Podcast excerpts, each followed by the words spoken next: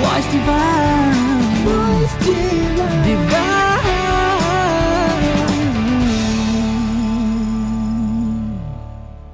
एक नया महीना, कुछ नई बातें। वॉइस डिवाइन के इस एपिसोड में आपका हम स्वागत करते हैं। मैं हूँ मुक्ता और मैं राकेश। नमस्कार, धन निरंकार। एक बहुत ही अजीब सी बात आज हम करने वाले हैं। जी हाँ, आपको शायद शुरुआत में थोड़ी सी अजीब लगे। लाइन्स अच्छी होती हैं कि नहीं राकेश जी? लाइन्स अभी तो इस बार जो एक यूथ कॉन्फ्रेंस हो रही है कैलगरी में हुई, और वहाँ पर विषय रखा गया अ वर्ल्ड विदाउट वॉल्स। तो दीवारें, लकीरें, कुछ नकारात्मक सा लगता है। लकीरें होनी नहीं चाहिए, लेकिन कुछ लकीरें ऐसी होती हैं जो डालनी जरूरी होती हैं, और उन्हें ही हम कहते हैं फाइन लाइन्स। फाइन लाइन्स यानी कि आप बात कर रही हैं मर्यादा की और औपचारिकता की, या भक्ति की, गुरमत की कुछ लकीरों की, विजडम की लकीरों की, the lines of wisdom which are very essential to live a life of consciousness. Right, और इसीलिए आम बोलचाल की भाषा में हम कहते हैं ना, common sense is not so common. यही बात यहाँ करने वाले हैं कि लकीरें अच्छी नहीं होती, लेकिन फाइन लाइन्स की जब बात आती है तो जिंदगी खूबसूरती से जीने के लिए इन फाइन लाइन्स को जानना बहुत जरूरी है। और आज इसी कोशिश में हम और आप जुड़े हैं और इस विशाल टॉपिक को डिस्कस करेंगे, और अपने पैनल पर बहुत ही विद्वान महात्माओं के साथ इसे डिस्कस करेंगे। पर पहले शुरुआत करते हैं अवतार बानी के पावन शब्द के साथ।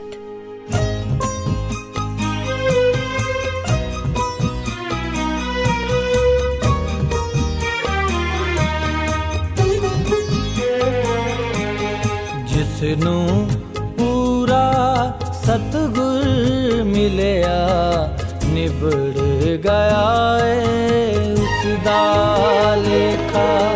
जिसनु पूरा सतगुर मिलया, निबड़ गया उसदा लेखा।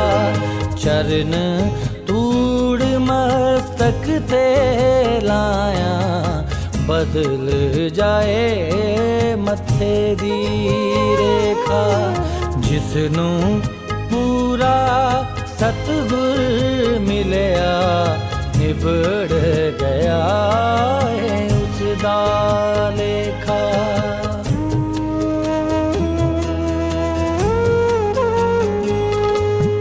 जिसने अपना प्रभु पछाता, उसदा होया बेड़ा पार।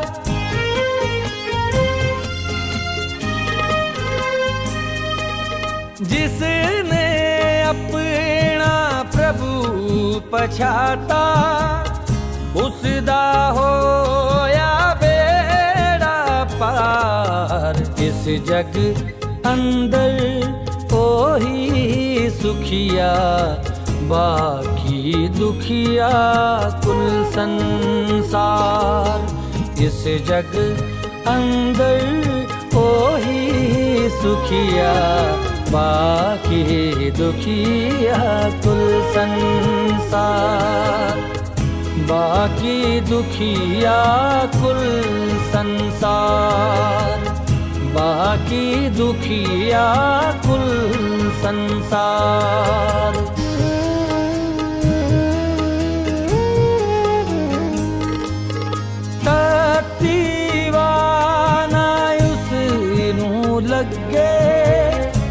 जिसते गुर पूरा कृपाल।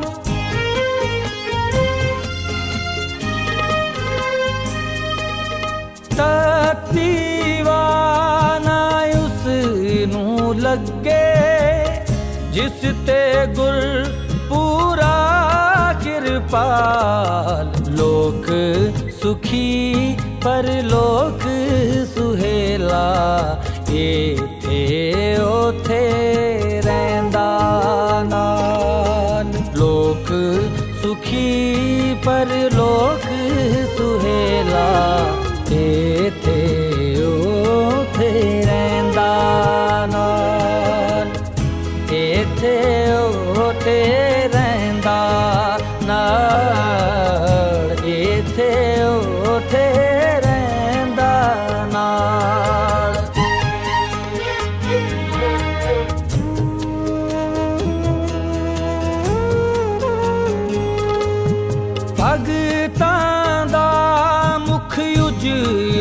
हुंदा जग विच हुंदी जय जयकार।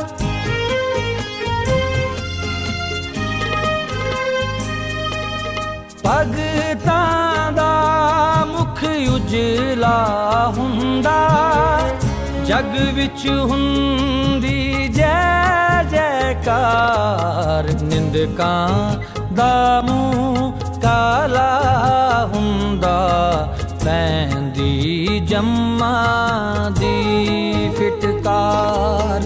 निंदकां दा मूंह काला हुंदा पैंदी जम्मा दी फिटकार। पैंदी जम्मा दी फिटकार। पैंदी जम्मा दी फिटकार।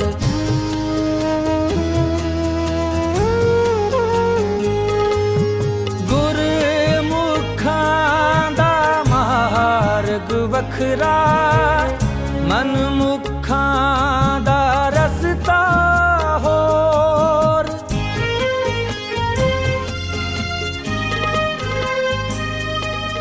गुरमुखां दा मार्ग वखरा मनमुखां दा रस्ता होर। कहे अवतार सुनो रे संतो दोहां दी नहीं मिलदी टोर।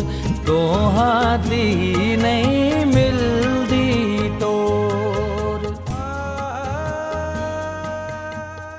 अवतार बाणी के इस प्रेरणादायक शब्द के बाद आइए शुरुआत करते हैं आपकी राय सेक्शन की। और आपकी राय सेक्शन में हमारे साथ जो मेहमान आज मौजूद हैं स्टूडियो में, सबसे पहले हैं पंकज अहलावत जी, who is the HR advisor in the Sant Nirankari Mandal. Pankaj ji, a very warm welcome. Thank you, Rakesh ji. Pankaj ji के साथ ही हमारे साथ एक महान कर्मयोगी संत भी मौजूद हैं जो दशकों से मिशन के प्रचार प्रसार में अपना योगदान दे रहे हैं। इनकी बातें ही इनकी पहचान दे देंगी, लेकिन मैं नाम फिर भी बताऊंगी आपको। हमारे साथ हैं चन्नी फरीदाबादी जी, बहुत बहुत स्वागत है आपका। Thank you very much ji. और तीसरी मेहमान हमारे साथ हैं सुनीता रेजनॉल्ड जी। आप पहले भी हमारे इस एपिसोड में या वॉइस डिवाइन की इस टीम के साथ जुड़ी हैं। सुनीता जी आईटी सेक्टर में सेवाएं करती हैं, मिशन में भी और प्रोफेशनली भी। A very warm welcome. Thank you.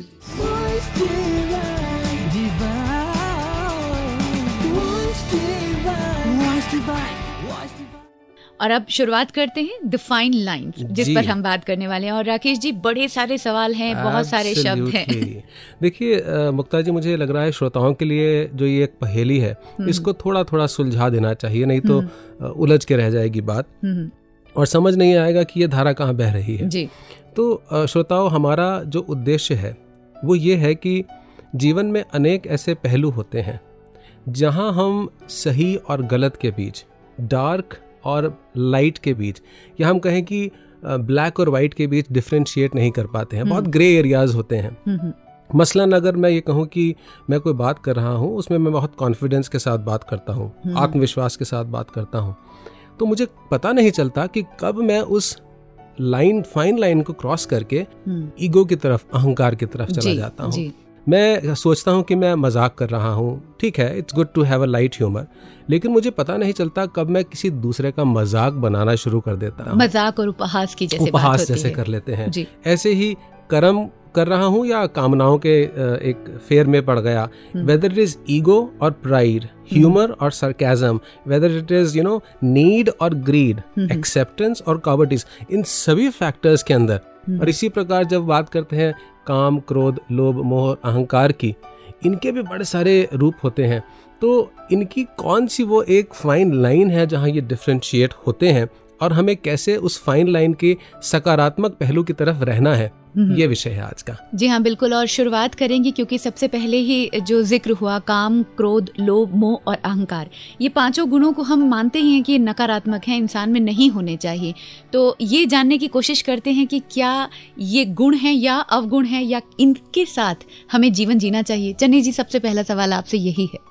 मैं अर्ज करूँ कि काम, क्रोध, लोभ, मोह, अहंकार जो है अगर इंसान में से निकाल दिए जाएं तो इंसान बचता ही नहीं है। फिर इंसान इंसान ही नहीं है जी। ये काम क्रोध लोभ मोह अहंकार के साथ ही ये दुनिया बनी हुई है जी। और ये दुनिया चल रही है। ये दुनिया में जरूरी है काम क्रोध लोभ मोह अहंकार, मगर इनको जो है इंसान इनके बस में ना आए, ये इंसान के ऊपर काबू ना रखें और इनको जो है इंसान के काबू में रहें, क्या बात फिर है? ये काम आएंगे जी। और जैसे अब बच्चे को समझाना है तो उसको थोड़ा डांटना पड़ता है जी। और कोई बात आप ले लें जिंदगी के अंदर, क्रोध भी करना पड़ता है और कभी लालच भी करना पड़ता है। ये जितने भी हैं ये कुछ भी खराब नहीं है अगर इनका प्रॉपर यूज किया जाए, मगर ये सतगुरु की तालीम के बिना इनके ऊपर कोई काबज हो नहीं सकता। अक्ल के साथ भक्ति, पहली बात तो ये इल्म का ये विषय ही नहीं है। इसने कहा ना कि भगवान को अगर कोई अक्ल से चाहे वो कहता कि समझदारो समझ लेना, समझ से काम मत लेना। क्या बात, क्या है? बात समझ की समझ में आए खुदा वो हो नहीं सकता। क्या बात है, क्या बात है। अक्ल से समझा हुआ, क्योंकि जब इंसान गुरु के दर पे आता है तो ये जितने सवाल करता है उसके जवाब मिलते हैं। ये अक्ल के साथ डिस्कस करता है, ज्ञान लेने के लिए भी ये अपना पूरा इल्म जो है ये इस्तेमाल करता है जी जी जी, जी। और जब इसके सभी सवालों के जवाब मिल जाते हैं फिर ये एग्री हो जाता है गुरु का ज्ञान लेने के लिए। क्या बात है। यानी कि गुरु का ज्ञान अगर हमें मिल जाता है, ये विवेक हमें मिल जाता है, तो हम जान पाते हैं कि काम क्रोध लोभ मोह अहंकार की सकारात्मक रूप कौन से हैं, ताकि उन्हें अपने जीवन यापन के लिए, परिवार की ड्यूटीज निभाने के लिए, समाज की ड्यूटीज निभाने के लिए पॉजिटिवली कैसे प्रयोग किया जा सकता है। बहुत सही कहा आपने। तो हमने जो है ये गुरु के दर के ऊपर आकर ही जो है इनकी समझ आती है। और ये कुछ भी ज़िंदगी के अंदर जो एक आप फाइन लाइन कहते हैं, ये कॉन्फिडेंस की और ईगो की। जी जी जी जी, विशेष तौर से आप बताएं। कॉन्फिडेंस तो इंसान में होना ही चाहिए जी। उसकी पहचान कैसे की जाए कि ये कॉन्फिडेंस से अब ईगो की तरफ मैं उस लाइन को मैंने क्रॉस कर लिया है? वैसे अगर मुझसे आप पूछेंगे तो मैं तो ये कहूँगा कि कॉन्फिडेंस का और जो ईगो का मतलब समझता है वो कॉन्फिडेंस की लाइन ईगो की तरफ जाता ही नहीं है। कोई भी कलाकार है, कोई भी आर्टिस्ट है, अगर उसके अंदर ईगो आ जाए, वो अपने आप को कुछ समझना शुरू कर दे, उसको कहते हैं कि शोहरते समुंदर के किनारे नहीं होते, शोहरते समुंदर के किनारे नहीं होते, बड़ों बड़ों को इसमें डूबते देखा है। कई लोगों का बहुत तू तू बोलता है, बड़ा जिंदगी में बड़ी शोहरत होती है, तो कहते हैं कि शोहरत की बुलंदी भी पल भर का तमाशा है, जिस शाख पे बैठे हो वो टूट भी सकती है। क्या बात है, क्या बात। माने मुक्ता जी, ये पहचान जो हमें अभी चन्नी जी ने दी वो यही कि जैसे कहते हैं ना कि ईश्वर का एक ही काम है और वो है दम्भ हरण। जैसे ही मैंने दम्भ किया, अहंकार किया, तो मेरा पतन होना शुरू हो जाएगा। चाहे मेरी कला है, धन धान्य है, कुछ भी अवस्थाएं हैं, मन की अवस्था है, वो सब अपने आप गिरावट की तरफ आनी शुरू हो जाएंगी। यही अपने आप में एक पहचान है जी हाँ। और जहाँ फाइन लाइन की बात कर रहे हैं, बहुत खूबसूरती से ये बात निकल के आई कि हमें कॉन्फिडेंस और ईगो, इसके बीच में एक फाइन लाइन रखनी है। पंकज जी, यहाँ आपसे पूछना चाहते हैं, सहजता अपना ली जाती है, लेकिन सहजता कहीं ना कहीं कई बार अक्रमण्यता की तरफ भी चली जाती है, यानी आलस्य की तरफ चली जाती है। अब इन दोनों के बीच फाइन लाइन कैसे लाए? देखिए, if I talk about my subject which is HR, HR department जिस ऑर्गेनाइजेशन में एक्टिव होता है, it acts like the conscious of the organisation, और जिस ऑर्गेनाइजेशन में ये पैसिव होता है तो फिर वहाँ उन ऑर्गेनाइजेशंस में जिस लेवल की प्रोडक्टिविटी आनी चाहिए, जिस बुलंदी पे उस ऑर्गेनाइजेशन को होना चाहिए, वो कई बार ऐसा देखा गया है कि वहाँ तक नहीं पहुँच पाते हैं जी। और अक्सर ऐसा भी होता है, if you look at organisation objectively, तो उसमें कुछ 70% ऐसे वर्कर्स होते हैं, अगर मैं बेल कर्व की बात करूँ, एक टिपिकल एचआर टर्म है, who are there in the middle, who are contributing perhaps okay and they are contributing to the extent desired.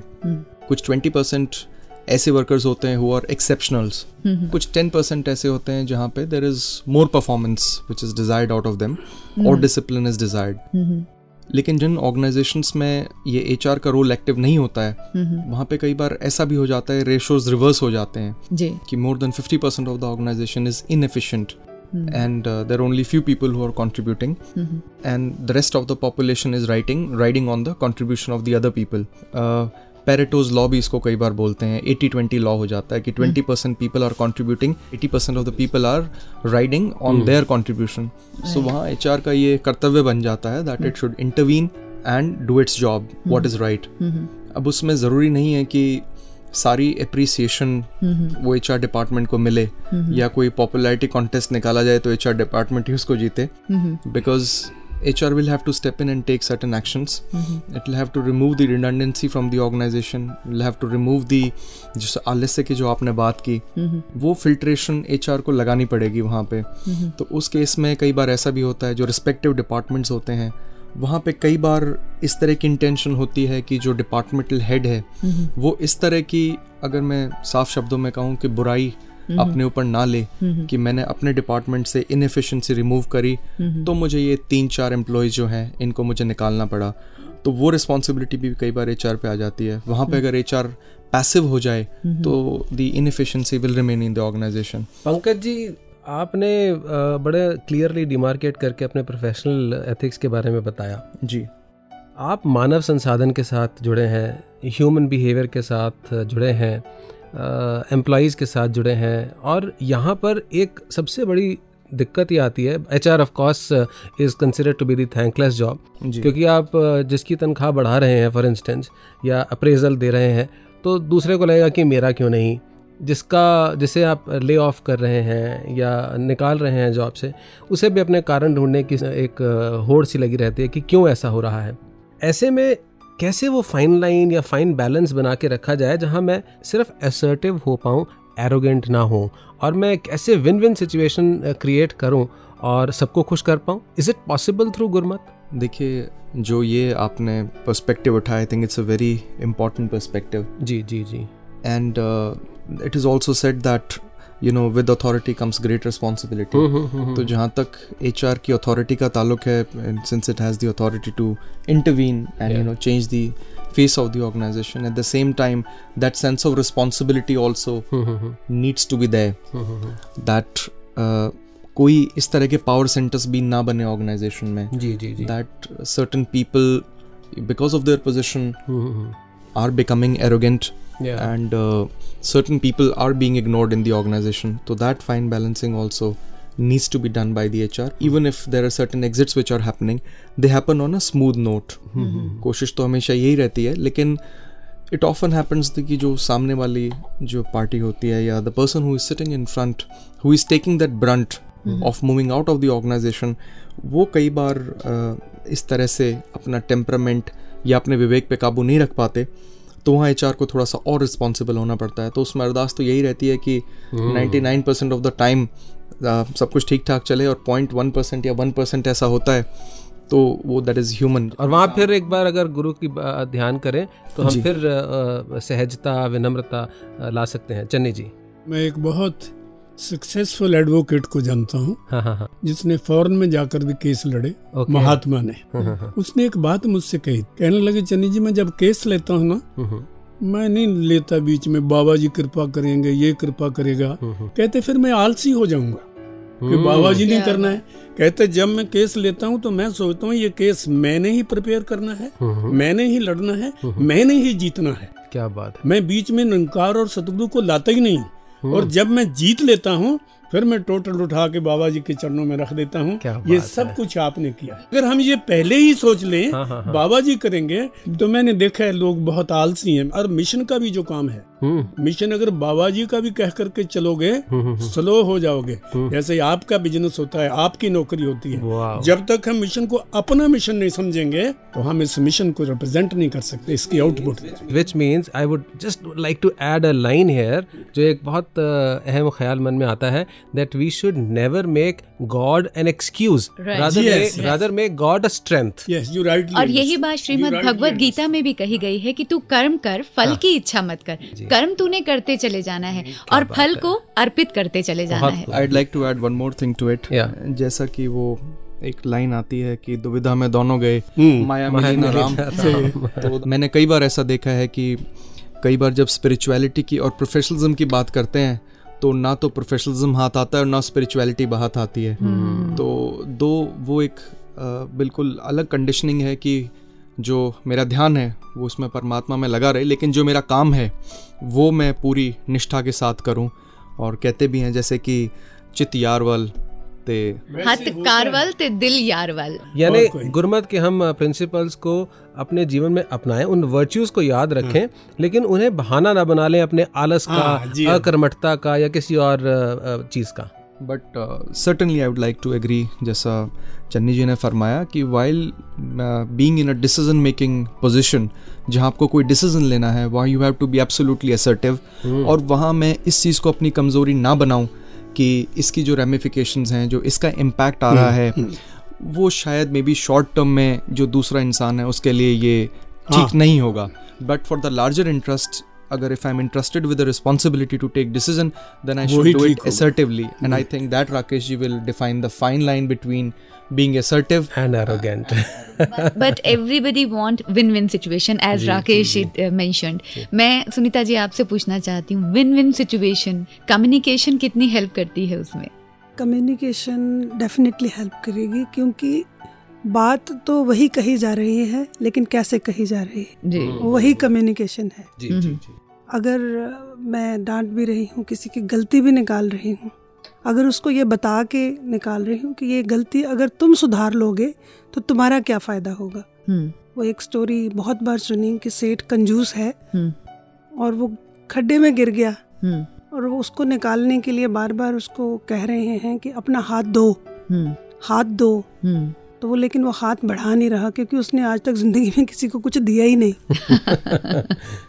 फिर कोई व्यक्ति जो उसको जानता था वो आया, वो कहता सेठ जी मेरा हाथ लो, क्या बात है, तब वो उसको बाहर निकाल पाया। यही कम्युनिकेशन है, यही मैसेज है। बहुत अच्छा, क्या बात है। माने अगर किसी बच्चे को बताना है, मैं अपने साथ सोच रहा हूँ because I am a failure, कई जगह पर हम फेल हो जाते हैं, तो किसी बच्चे को कहना हो कि आप फेल हो गए हैं, अब सीधा कह दिया जाए बेटा आप फेल हो गए हो तो शायद उसके मन को चोट लगेगी, और ये कहा जाए बेटा maybe you should try better next year, तो आपने कहने का तरीका और उसके दिल को लगा भी नहीं। उस पैट्रिक एक बात कहता है कि इस बात की कोई अहमियत नहीं कि तुम किस पोस्ट पे बैठे हो, अहमियत इस बात की है कि तुम उस पोस्ट पे बैठे कर क्या रहे हो। तुम्हारे काम से, तुम्हारी आउटपुट से, तुम्हारी बिहेवियर से उस पोस्ट की शान बढ़नी चाहिए, ना कि तुम उस पोस्ट का बिला लगाकर सबऑर्डिनेट्स पे रोब डालो या दुनिया में अपनी इज्जत बनाते फिरो। नहीं, जो है कि उससे पोस्ट की शान बढ़नी चाहिए हमारे का। ये तो बात हुई कम्युनिकेशन में बोलने की,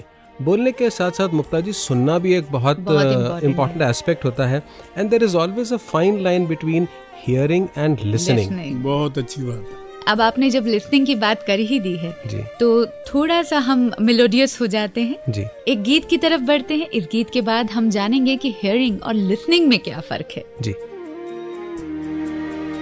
आदमी प्यार का एक शोख मुजस्सम होता,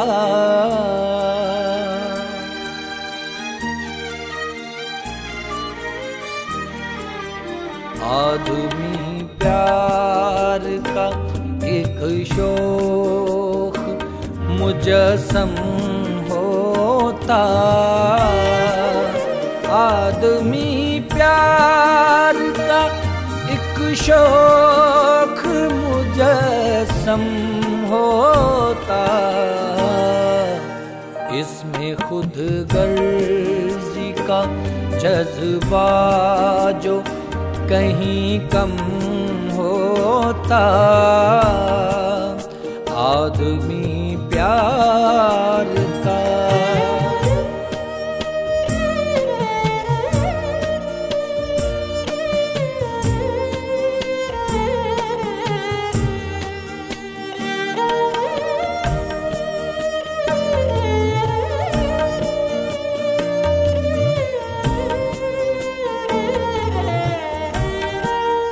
दर्द औरों का समझने की भी आदत होती, दर्द औरों का समझने की भी आदत होती, हाय इंसान को भी इंसान से मोहब्बत होती, फिर तो खंजर की जगा हाथ में मरहम होता, फिर तो खंजर की जगा हाथ में मरहम होता। आदमी प्यार का एक शोख मुजस्सम होता।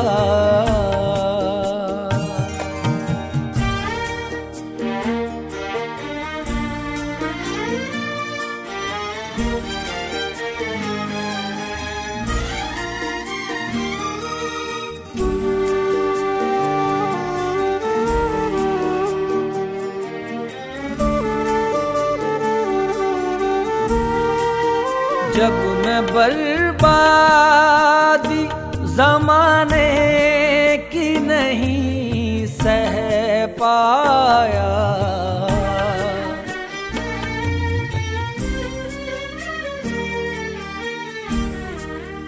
जब मैं बर्बादी जमाने की नहीं सह पाया, अपने रहबर से विवेक इतना ही मैं कह पाया। तेरी सुनता तो न इस हाल में आदम होता, तेरी सुनता तो न इस हाल में आदम होता। आदमी प्यार का एक शोख मुजस्सम होता, आदमी प्यार का एक शोख मुजस्सम होता। आदमी प्यार का एक शौक मुजस्सम होता, इसमें खुद गर्जी का जज्बा जो कहीं कम होता। आदमी प्यार का एक शौक मुजस्सम होता। दोस्तों, इस मधुर गीत के बाद आपका फिर से आपकी राय की डिस्कशन पैनल के इस सुंदर से माहौल में स्वागत है। और बात चल रही थी हियरिंग एंड लिसनिंग कि हम सिर्फ अभी ओनली हियरिंग और अभी ऑल्सो लिसनिंग, हम सुन रहे हैं या उसे श्रवण भी कर रहे हैं। Sunita ji, how can we become a good listener? पहले तो जो डिफरेंस है जी हियरिंग और लिसनिंग में वो बहुत सिंपल है। अगर मैंने कुछ सुना और मैंने मान लिया तो वो लिसनिंग हो गई, राइट, सेकंड स्टेप हो गया। ये वो साथ के साथ ही जुड़ा हुआ है। हियरिंग और लिसनिंग की फाइन लाइन वही है। बच्चे को माँ ने खाना बनाया, बच्चे को आवाज मारी कि खाना बन गया, आ जाओ खा लो। अगर तो उसने सुन तो उसने लिया, हियरिंग तो हो गई, लेकिन अगर वो उठ के आ गया तो माँ को रिपीट नहीं करना पड़ा। अगर वो नहीं आया जब तक, फिर थोड़ी ऊंची आवाज में आवाज गई, सुनाई नहीं दे रहा, खाना बन गया, ठंडा हो रहा है, टेबल पे पड़ा है, आप आ जाओ, वो लिसनिंग। अगर वो उठ के जब तक नहीं आता, बाबा जी कहते हैं कि मैं अक्सर बात दोहरा रहा हूँ, बार बार दोहरा रहा हूँ, क्योंकि लोग सुन नहीं रहे। सुन तो रहे हैं लेकिन मान नहीं रहे। जब तक मानेंगे नहीं तब तक वो हियरिंग है जी। और लिसनिंग तभी होएगी जब हम उस पर कोई एक्शन होता हुआ देख लेंगे। और मैनेजमेंट पर्सपेक्टिव से अगर हम इसे देखें, प्रोफेशनल एस्पेक्ट से देखें, तो आप पंकज जी क्या कहना चाहेंगे hearing and listening? Rakesh ji, I would like to say that listening का खासकर एचआर में बहुत इम्पोर्टेंट रोल है जी, because employees, workers in the organisation, हाँ जी, they always want that somebody should be there to listen to their problems, to listen to their grievances. तब जब वो आके बैठते हैं तो listening का एक rule होता है conversation का, that you must listen 80% and talk 20%. तो जब भी कोई problem लेके आता है तो I जनरली प्रयास यही होता that I listen to him completely. लेकिन मैंने इतना ही सीखा in my experience that once you should give a neutral hearing to the other person. You hear him first, so when you hear out तो पता चलता है कि वो क्या कहना चाह रहा है. और कई बार इंसान को खुद नहीं पता होता वो क्या चाह रहा है. जब वो बैठ के आपके साथ बात करता है तो कई बार उसके खुद बोलने में ही उसकी बात का जो है सोल्यूशन छुपा होता है. एंड एक चाइनीज़ प्रोवर्ब भी है that a fully defined problem is half solved. तो दूसरे के जब आप बात सुन रहे हैं तो you are giving him respect. So with that kind of respect it only takes the mutual relationship up. जो वर्कर हैं जो या एम्प्लॉयज़ हैं दे फील दैट हमारी बात सुनी गई. तो हमारी जो मैनेजमेंट है ये हमें पूरा आदर सत्कार देती है. तो and I have seen that 80% of the problems are solved when you listen to the person completely. Channi ji, यहाँ हियरिंग और लिसनिंग की जब बात होती है हम इसीलिए इसे डिस्कस कर रहे हैं क्योंकि ये शायद मुश्किल है. इसी में फाइन लाइन नहीं आ पाती है. मैं यहाँ ये कहना चाहूँगा जी जी जी कि लिसनिंग वाले इंसान जो है उसको कुछ सुनने को मिले तो सुनेगा ना. अगर बोलने वाला डिलीवरी नहीं करेगा तो वो सुनेगा क्या? क्या बात है, ये भी एक एस्पेक्ट है. कहते कॉल वो अच्छा होता है जिसका रुख अल्लाह व अल्लाह के रसूल की जानब हो, यानी बात वो अच्छी है जो गुरु और निरंकार की तरफ जाती हो.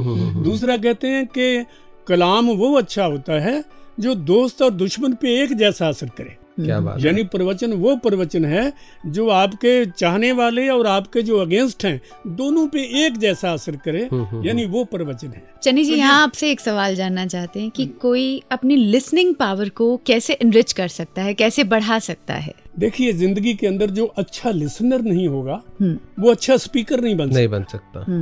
आपको सबसे पहले बहुत अच्छा लिसनर बनना पड़ेगा. मैं जाता हूँ, मैं लिसनर देखता हूँ संगत में बैठे. तो जब नमस्कार कई दफा करने आते हैं तो मैं कहा, बेटा you are not listening the words, you are eating the words. We have to eat the words. Channi ji, गुरु और निरंकार में भी बहुत फाइन लाइन है, उसे आज हमें समझना. और राकेश जी, आपकी इस लाइन के बाद मेरे समेत कितने ही सुनने वालों के मन में एक जिज्ञासा आ गई है. They wanted to know fine line कैसे लाइन. दुनिया के जितने विद्वान थे ना, स्पिरिचुअल विद्वान, ग्रंथों के ज्ञाता, उनमें एक कॉन्फ्रेंस हुई ये जानने के लिए कि गुरु बड़ा होता है कि निरंकार बड़ा होता है. तो वो उस लाइन पे पहुंचे कि गुरु ही बड़ा होता है. सदार्थ में तो हम सुनते हैं जी के गुरु गोविंद दोनों खड़े कांके लागू पाए, बलिहारी गुरु आपने गोविंद मिलाए. ये गुरु कैसे बड़ा होता है? ये जो निरंकार है जो गुरु ने दिया आपके पास, जो निरंकार है, इस निरंकार में तीन ही सिफतें हैं. ये सत्य है, चित्त है, आनंद है. परमात्मा में चौथी सिफ्त नहीं है, तीन ही सिफ्तें हैं निरंकार जो हमें दिया गया है. और साकार परमात्मा सतगुरु में 5 सिफ्तें हैं. क्या बात है, 2 सिफ्तें निरंकार परमात्मा से ज्यादा हैं. साकार परमात्मा सतगुरु सतचित आनंद तो होता ही है, इसमें चौथी सिफ्त होती है साकार परमात्मा सतगुरु में. इसका साकार होता है, इसके चरण होते हैं, इसको हम देख सकते हैं, इसके चरणों पे नमस्कार कर सकते हैं. जबकि निरंकार का साकार नहीं है, इसके चरण नहीं है, इसको हम उस तरह से देख नहीं सकते, उसके चरणों पे नमस्कार नहीं कर सकते. ये साकार परमात्मा की चौथी सिफ्त है. और 5वीं सिफ्त जो है सतगुरु साकार परमात्मा की, इसकी वाणी है, ये बोल सकता है, ये हमें समझा सकता है, हम इससे समझ सकते हैं. जबकि निरंकार बोल नहीं सकता. और अगर कहीं ये बोल पड़े ना, आप कहीं सुनसान जगह से आ रहे हैं, आपके दादाजी या कोई हुए हों, आपका बड़ा प्यार रहा हो, तो आगे पीछे कोई नहीं, रात अंधेरी है, आवाज आ जाए निरंकार में से नाम लेकर, बेटा क्या हाल है, मैं आपका दादाजी बोल रहा हूँ, परिवार कैसा है, देखो जूते उतार के कैसे भागो, ये तो कोई भूत प्रेत है. समझे ना, क्योंकि रीजन बिहाइंड निरंकार कभी नहीं बोल सकता. अवतार बाणी में भी आता है, कहे अवतार गुरु ही रब है, इस विच कोई भुलेखा नहीं. ये जो है सतगुरु साकार परमात्मा होता है. अगर इसने हमें ये कोई भी लीला कर रहा हो, कुछ समझा रहा हो, डांट रहा हो, अगर 1 सेकंड के लिए भी हम इसे आदमी समझ लेंगे तो स्पिरिचुअली 0 पे आ जाएंगे. अरे अगर ये खुदा नहीं है, ये खुदा दिया हुआ खुदा तो खुदा हो ही नहीं सकता. ये तो इसकी एक बात है. इतनी फाइन लाइंस हैं भक्ति के अंदर भी, चन्नी जी की इन बातों से दिख रहा है. और ध्यान से अब कुछ और ध्यान आ रहा है जी, हाँ, कि समर्पण करना है और ध्यान देते रहना है, तभी ये फाइन लाइन हम देख पाएंगे. क्योंकि ये फाइन लाइन जितनी फाइन है उतनी थिन भी है, उसे देखने के लिए ध्यान दीजिए. लेकिन ये तभी संभव है जब हम ध्यान देंगे। और मुझे लग रहा है मुक्ता जी की जो हमारा हर बार सेक्शन होता है ध्यान दीजिए, वो तो चन्नी जी की और सभी महात्माओं की जो ये पैनल पे आज आए हैं इन्हीं की बातों को अगर हम ध्यान दें तो ध्यान दीजिए इससे ज्यादा हमें शिक्षा मिल चुकी है। जी हाँ, आपकी राय और ध्यान दीजिए, इसमें जो थिन लाइन थी आज वो भी खत्म हुई है, इसी में ध्यान दीजिए भी इनकॉर्पोरेट हो गया है। और अब कंक्लूडिंग सेक्शन की और कंक्लूडिंग पार्ट की ओर चलते हैं। आपकी राय में सुनीता जी, एक महिला के लिए बहुत फाइन लाइन होती है कि अपने घर को संभाल पाना और प्रोफेशनल लाइफ को देख पाना, और सारे रिश्तों के बीच में एक फाइन लाइन होती है। पति के साथ भी रिश्ता, बच्चे के साथ भी एक रिश्ता है, सास ससुर के साथ भी एक रिश्ता है। महिला के लिए बहुत सारे रिश्तों को निभाना होता है और हर एक में एक फाइन लाइन होती है। कैसे आप गुरमत के आधार पर इस फाइन लाइन को भी निभा पाती हैं? सभी रिश्तों को निभाने के लिए और अवसाद से बचने के लिए जी किसी भी महिला को बहुत मेहनत करनी पड़ती है। अवसाद माने डिप्रेशन या एक क्योंकि हर बार नहीं तो वो इस स्टेज पे पहुंच जाती है कि मैं ही क्यों, वाई मी, मैं ही क्यों। अगर हमारे को एक तो ट्रेन भी ऐसे किया जाता है बचपन से, लास्ट में तुम्हारा है, अगर फ्रूट भी आया है तो पहले मेल, पहले अर्निंग मेंबर। हाँ, एक मेल डोमिनेटेड सोसाइटी है हमारी जी। पहले अर्निंग मेंबर की तरफ ध्यान दिया जाता है, फिर मेल, फिर उसके बाद आके फीमेल ऑफ द फैमिली। लेकिन ज्ञान लेने के बाद अगर आप ज्ञान पे चलते हुए अगर आप ये सब काम कर भी रहे हो, करना तो पड़ता है, अगर आप कर रहे हो गुरमत को दायरे में रखते हुए, अगर आप सेवा भी कर रहे हो, काम भी कर रहे हो, तो आपको कभी ये महसूस नहीं होता क्योंकि आप जो ज्ञानवान महिला है जो गुरमत पे चल रही है उसके लिए सभी जो हैं वो मेल फीमेल से ऊपर उठ के संत है। जब वो संत की सेवा कर रही है तो फिर वो अवसाद में नहीं जाती। जी जी, वो फाइन लाइन जो है वो बनी रहती है। वो काम करते हुए वो सेम रिस्पेक्ट, जब वो रिस्पेक्ट और सॉफ्टनेस अपने आप आ जाती है। आपने बात किया कि इंडिविजुअल पे आ जाए, संत कैटेगरी में ले आए। मैं यहाँ जेंडर पे नहीं आती हूँ क्योंकि यही सेम क्वेश्चन, यही सेम प्रॉब्लम्स एचआर डिपार्टमेंट भी फेस करता होगा। पंकज जी, फैमिली के साथ कॉप अप करना एक लेवल पे ये मान लेते हैं कि रिश्ते में बेटा लगता है उसको पहले खिलाते हैं, ये एक नंकार की दी हुई दात भी है महिला को कि एक समर्पण का भाव कंपैरेटिवली थोड़ा सा ज्यादा रहता है। मेरा पति है, मुझे खिलाना है, थक के आया है, बच्चा है, मुझ पर डिपेंडेंट है। एचआर डिपार्टमेंट अलग अलग लोगों से डील करता है, उनके साथ भी डील करने में गुरमत को आप कैसे आगे रखते हैं और डील कर पाते हैं? देखिए, जिस तरह से फैमिली का जिक्र अभी हुआ, मैं ये कह सकता हूँ कि जो वर्क प्लेस होता है that is our second home, because घर के बाहर जितना भी टाइम होता है वो हम वर्क प्लेस पे लगाते हैं। तो जो जैसे फैमिली में मेंबर्स होते हैं ऐसे जो एम्प्लॉयज़ हैं या जो वर्कर्स हैं they also become an extended family, right. और फैमिली में जैसे सबको मान देना होता है, सबको आगे रखना होता है, तो उसी तरह से एचआर में भी यही ध्यान रहता है कि we do not go by the titles. तो उसमें तो कोई भी अगर अपनी बात रख रहा है तो अगेन लिसनिंग पे जाती है, बिकॉज एचआर का काम सुनना ज़्यादा होता है। It's 80% getting to know what people want and 20% is the execution on the basis of that. तो मैं उसमें यही कहूँगा कि उसमें eyes and ears we have to always keep open and we invite lot of feedback, lot of information and then we give due respect to people that whatever they are saying, you know, that is being heard. And उसमें ऐसा भी नहीं है कि अगर मैं बिल्कुल crude शब्दों में कहूँ तो कोई अगर पियोन लेवल पे है और अगर उसने कोई ऐसी बात कही तो उसका कुछ वेट कम होगा और कोई डिपार्टमेंटल हेड कोई बात कह रहा है तो उसका वेट ज़्यादा होगा, ऐसा नहीं है। Because organisation is always structured like a pyramid. तो जो फ्रंट लाइन होती है उसमें मेंबर्स भी ज़्यादा होते हैं और जो भी ऑर्गेनाइजेशन में किया जाता है वो फ्रंट लाइन को और पीपल एट लार्ज को रख के जो है डिसीजन लिए जाते हैं rather than you know looking at the top. तो मुक्ता जी, हम ये देख रहे हैं कि कहीं पर भी किसी भी परिवेश में चले जाएं, घर हो, बाज़ार हो, दुकान हो, ऑफिस हो, प्रोफेशनल स्ट्रक्चर कहीं देखा जाए, हर जगह हमें गुरु का दिया हुआ विवेक जी मदद कर रहा है, बल्कि वो एक इंस्ट्रूमेंट बन रहा है to identify that fine line and to remain within the domain, मर्यादा के उस परिधि के अंदर रहने की वो मदद कर रहा है। तो चन्नी जी, ये विवेक कैसे उत्पन्न हो, यहाँ मैं चाहूँगा वो आप बताएं कि सारी दुनिया की नॉलेज, फिलॉसफी, फिर स्पिरिचुअलिटी, वहाँ से विवेक जन्म लेता है। हाँ, वो जो आती बात कि सारी दुनिया का इल्म जहाँ खत्म होता है जी जी जी वहाँ से फिलॉसफी शुरू होती है। ओके। और जहाँ सारी दुनिया की फिलॉसफी खत्म होती है वहाँ से स्पिरिचुअलिटी शुरू होती है। क्या बात है। और हम जब बात करते हैं परमात्मा की भी तो हम देखेंगे हमारी बात इल्म में ही खत्म हो जाती है। बड़ी मुश्किल से हम फिलॉसफी तक पहुँचते हैं और स्पिरिचुअलिटी को तो कभी टच ही नहीं करते। अभी जो पहली बात मैं उसको और आसान करूँ कि जो रिश्ते हैं हमारे, जब तक हम अच्छे इंसान नहीं बनते हम अच्छे हिंदू नहीं बन सकते, अच्छे इंसान नहीं बनते हम अच्छे मुसलमान नहीं बन सकते। और घरों के अंदर भी अच्छी बहन, अच्छी माँ, अच्छा बाप जो है, अगर हम अच्छे इंसान होंगे तभी अच्छे बाप होंगे, अगर अच्छे इंसान होंगे तभी हम जो है अच्छी माँ होंगी। अगर इंसान अच्छे नहीं है, हम वर्क करना शुरू कर दें कि मैं अच्छी माँ बन जाऊँ, नहीं बन सकता। अच्छा बाप बन जाऊँ, वो बाप नहीं बन सकता है। हम अच्छे इंसान बन जाएं, जैसे बाबा जी ने फरमाया था कि कुछ भी बनो मुबारक है, पर पहले बस इंसान बनो।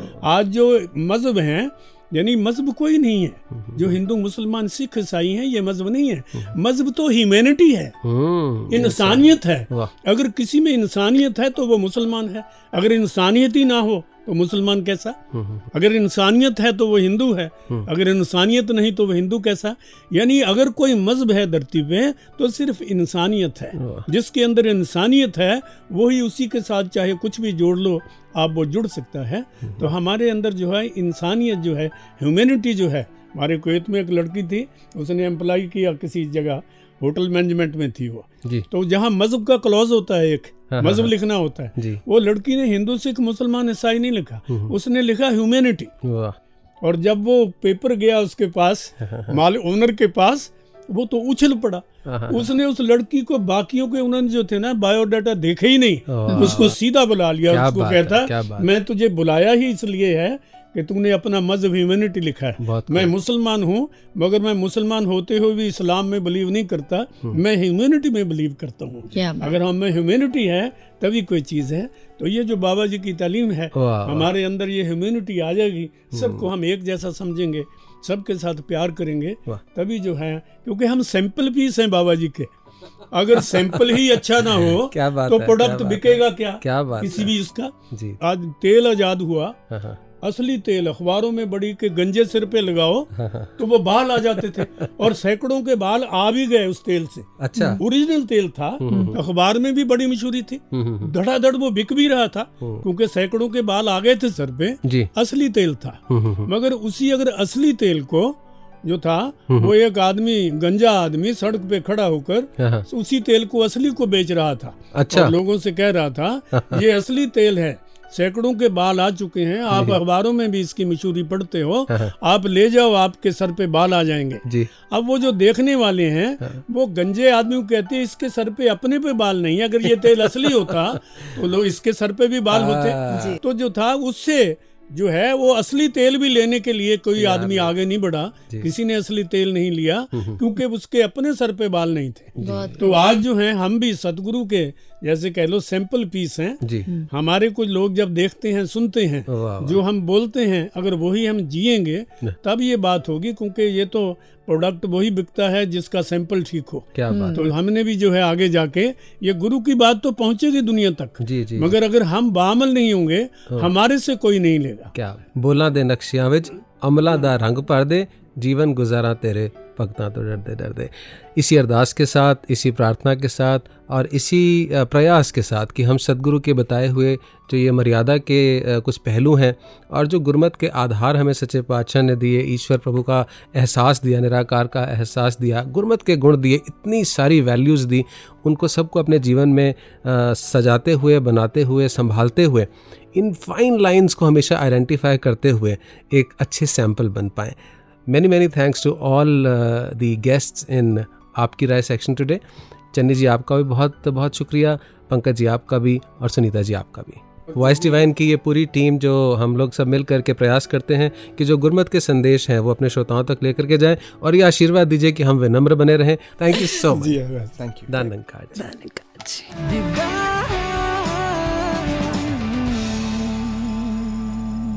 आपकी राय सेक्शन में आज जितने भी हमारे साथ इंटेलेक्चुअल बैठे थे, विद्वान बैठे थे, जाते जाते स्माइल दे गए हैं चेहरे पर, तो ये खुशी साथ साथ बहुत कुछ हमें सीख भी दे गई है, सीख दे गई है। और ये सीख हम चाहते हैं कि हम और आप, हमारे जो लिसनर्स हैं, वो साझी करें। तो हमारे सेक्शन की तरफ बढ़ते हैं अगले, जिसका नाम है लर्न विद अ स्माइल।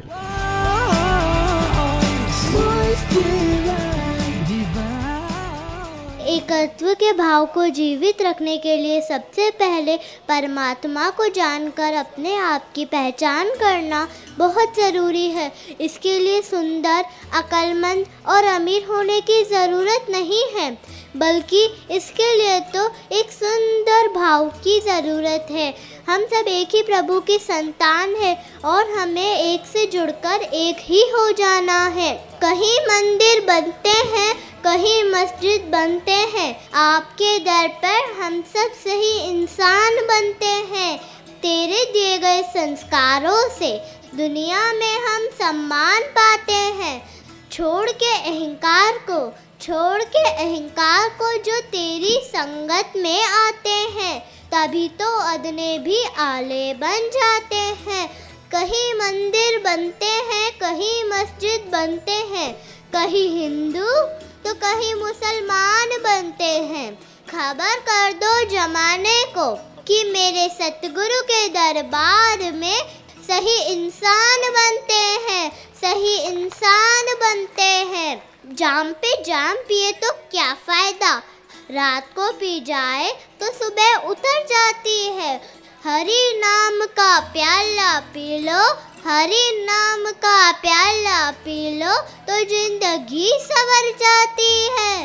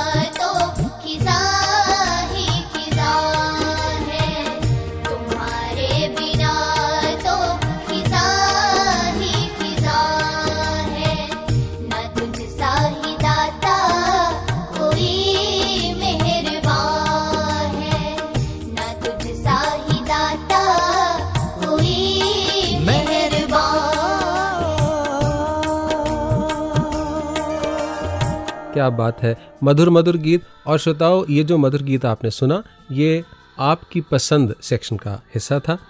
और मुक्ता जी, डिस्कशन में हालांकि बहुत सारे पहलू इस फाइन लाइन के डिस्कस हो चुके हैं जी। और अब आगे बढ़ते हैं कि फाइन लाइन एक वो भी होती है जहां हमें गुरमत को और पारिवारिक जिम्मेवारियों को निभा करके चलना होता है, और जैसे ही हम किसी एक शख्सियत का ध्यान करते हैं जी, जिन्होंने इस फाइन लाइन को, सिर्फ इसी फाइन लाइन को नहीं, और भी अनेकों फाइन लाइंस की हम बात जहाँ पर भी करते हैं, चाहे विश्वास हो, अंधविश्वास हो, दोनों की फाइन लाइन है, सहजता है, कर्म और कामना, कितनी ही फाइन लाइंस हमारे जीवन के अंदर आती हैं, acceptance and cowardice, humour, sarcasm, जितनी भी हम सोचें, इन सबको सुंदर तरीके से निभाया। वो एक नाम आपके जहन में कौन सा आता है? आइडियल है हम सब की, हमारी और आपकी नहीं, पूरी कायनात की मैं कहूँगी, क्योंकि जो जीता जागता अपने आप में अपने जीवन से हमें देन दे जाता है, वो ज़्यादा इफेक्टिव हो जाता है। Absolutely. और ऐसे ही एक आइडियल हम कहें हमारे मेंटोर की अगर हम बात करें तो परम पूजनीय राजमाता जी, निरंकारी राजमाता जी, जिन्होंने अपने पूरे जीवन को इस तरीके से निभाया कि वो आज मुजस्समा है हमारे लिए, भक्ति का, प्रेम का, दया का, करुणा का, विशालता का, न जाने ऐसे कितने वर्चूज का। तो आइए उन्हीं के संदेश को सुनते हैं माँ तुझे सलाम में। माँ तुझे सलाम। छोटा बच्चा जिसले पैदा होंदा उन्हें बोलना नहीं आंदा, ਉਹਨੂੰ ਟੁਰਦਾ ਨਹੀਂ ਆਂਦਾ, ਅਸੀਂ ਉਹਨੂੰ ਸਿਖਾਉਂਦੇ ਹਾਂ। ਅਸੀਂ ਕਹਿੰਦੇ ਹਾਂ ਕਿ ਐ ਪਾਪਾ, ਮਾਮਾ, ਚਾਚਾ, ਬਾਬਾ, ਉਹ ਪਿੱਛੇ ਪਿੱਛੇ ਕਹਿੰਦਾ ਚੱਲਦਾ ਜਾਂਦਾ। ਫਿਰ ਜਿਸ ਲਈ ਉਹ ਟੁਰ ਨਹੀਂ ਸਕਦਾ, ਉਹਨੂੰ ਉਂਗਲੀ ਫੜ ਕੇ ਅਸੀਂ ਟੁਰਾਉਂਦੇ ਹਾਂ। ਇਸੇ ਤਰ੍ਹਾਂ ਸਾਨੂੰ ਵੀ ਕੋਈ ਜਾਂਚ ਨਹੀਂ ਸੀ ਦੁਨੀਆ ਦੇ ਵਿੱਚ ਕਿ ਦੁਨੀਆ ਦੇ ਨਾਲ, ਇਨਸਾਨਾਂ ਦੇ ਨਾਲ ਕਿਸ ਤਰ੍ਹਾਂ ਗੱਲ ਕਰੀਦਾ, क्योंकि सानू करनी किसी ने नहीं सिखाई। हर किसी ने नफरत, ईर्षा, वैर, विरोध, बस यही कुछ सिखाया। पर पूरन सतगुरु ने की सिखाया? इन्हें प्यार, निम्रता, विशालता। तुसी जानते हो जिथे तंग दिली होवे उथे कलेश ही कलेश हुंदा है। घरां विच भी देखिए, जिथे साडे छोटे दिल होन तो उत्थे कल्पना ही कल्पना, उस मैनू क्यों ये गल कह दिती, ओने क्यों कह दिती, मैं वड्डा सा। छोटा कहंदा मैं तो छोटा सा, मैनू क्यों गल कह दिती। बस इसे तो ही लड़ाई, झगड़े, फसाद घरां विच भी पे रहिंदे हन। ते जे होर असीं किसे कोल बैठिए उठिए ते तां वी इहो जिहियां गल्लां, फलाणे ने इह कीता, उसने ओह कीता, ते इहो ही गल्लां लै के इंसान हर वक्त ही बैठा रहता है। पर जिस वेले सतगुरु की शरण मिल जाती है तो सतगुरु की कहते हैं कि निंदा भली किसी की नहीं, मन मुख मुक्त करन, मुँह काले तिना निंदका नरके घोर पवन। सानू फिर इहो जी सिक्ख्या देंदे हन कि निंदा जिहड़ी ओह भली नहीं हुंदी, किसी की भी नहीं करनी, किसी भी ते सारे ही आ जाने आ, माई भाई सारे ही आ जाने आ। किसी की क्या है, यह नहीं क्या है कि वो थोड़िया की करनी है तो थोड़िया की नहीं करनी, नहीं, किसी की भी निंदा नहीं करनी। ते हाँ जे करनी है तो तारीफ करो, उस्तत करो। माँ तुझे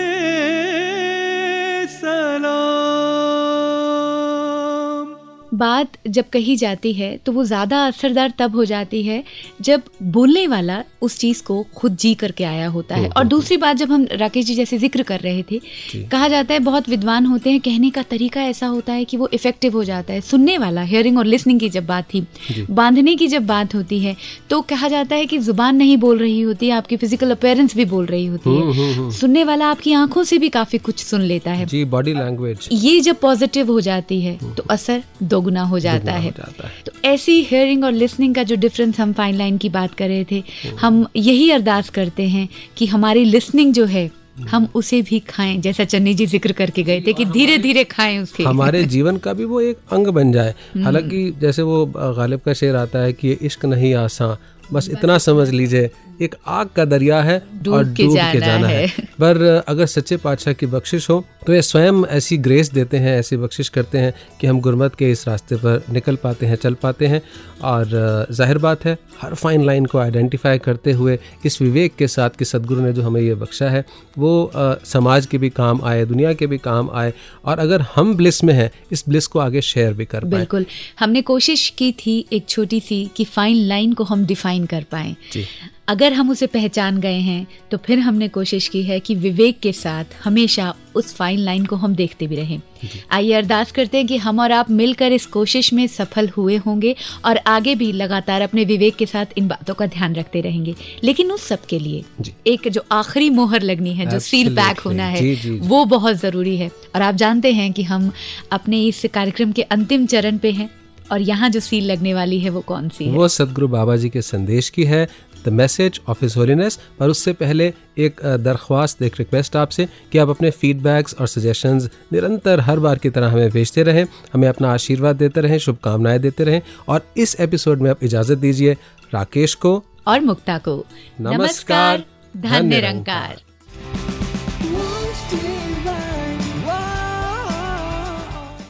रास्ता चुनना है वही जो कल्याणकारी है। दुनिया में हम विचरण करते हैं, बाकी चीज़ों की तरफ सुचेत रहते हैं कि मैं ये खाना खाऊं तो सेहत ठीक रहेगी, मैं ये पीऊं तो ठीक रहूंगा, तो वो सब के प्रति सुचेत है। ये ध्यान में उसको रहती हैं बातें कि अगर वो कंकर है थाली में और भोजन है तो ध्यान रहता है उसको, समझ काम करती है कि कंकर को मैंने मुख में नहीं डालना, मैंने तो भोजन को मुख में डालना है, कंकर को एक तरफ फेंक देना है। लेकिन जहाँ तक ये असल जीवन है, यहाँ पर इंसान चयन करने की वक्त भूल करता है। एक ज्ञान और एक भक्ति और एक इंसानियत के रास्ते को चुनने की बजाय ये निरंतर वैर, ईर्ष्या, नफरत के रास्ते को ही चुनता चले जाता है, संकीर्णता में ही रहता है और निरंतर आप भी फिर ये अपना नुकसान करता है और दूसरों को भी दुखी करता है। तो भक्तजन, महापुरुष, संतजन निरंतर इंसान को यही प्रेरित करते आए हैं कि इंसान एक विवेक से काम लेना है, एक विवेक बुद्धि से युक्त होकर एक सही चयन करना है, सही चुनना है और उसी के द्वारा सुखी होना है, सुशोभित होना है और हर प्रकार से इस संसार को सुंदरता प्रदान करने वाला बन जाना है। तो इसी के कारण इस जीवन का महत्व है, इसी के कारण इस जीवन को एक विशेषता प्राप्त हुई है, इसी के कारण इस जीवन को सार्थक माना गया है। Voice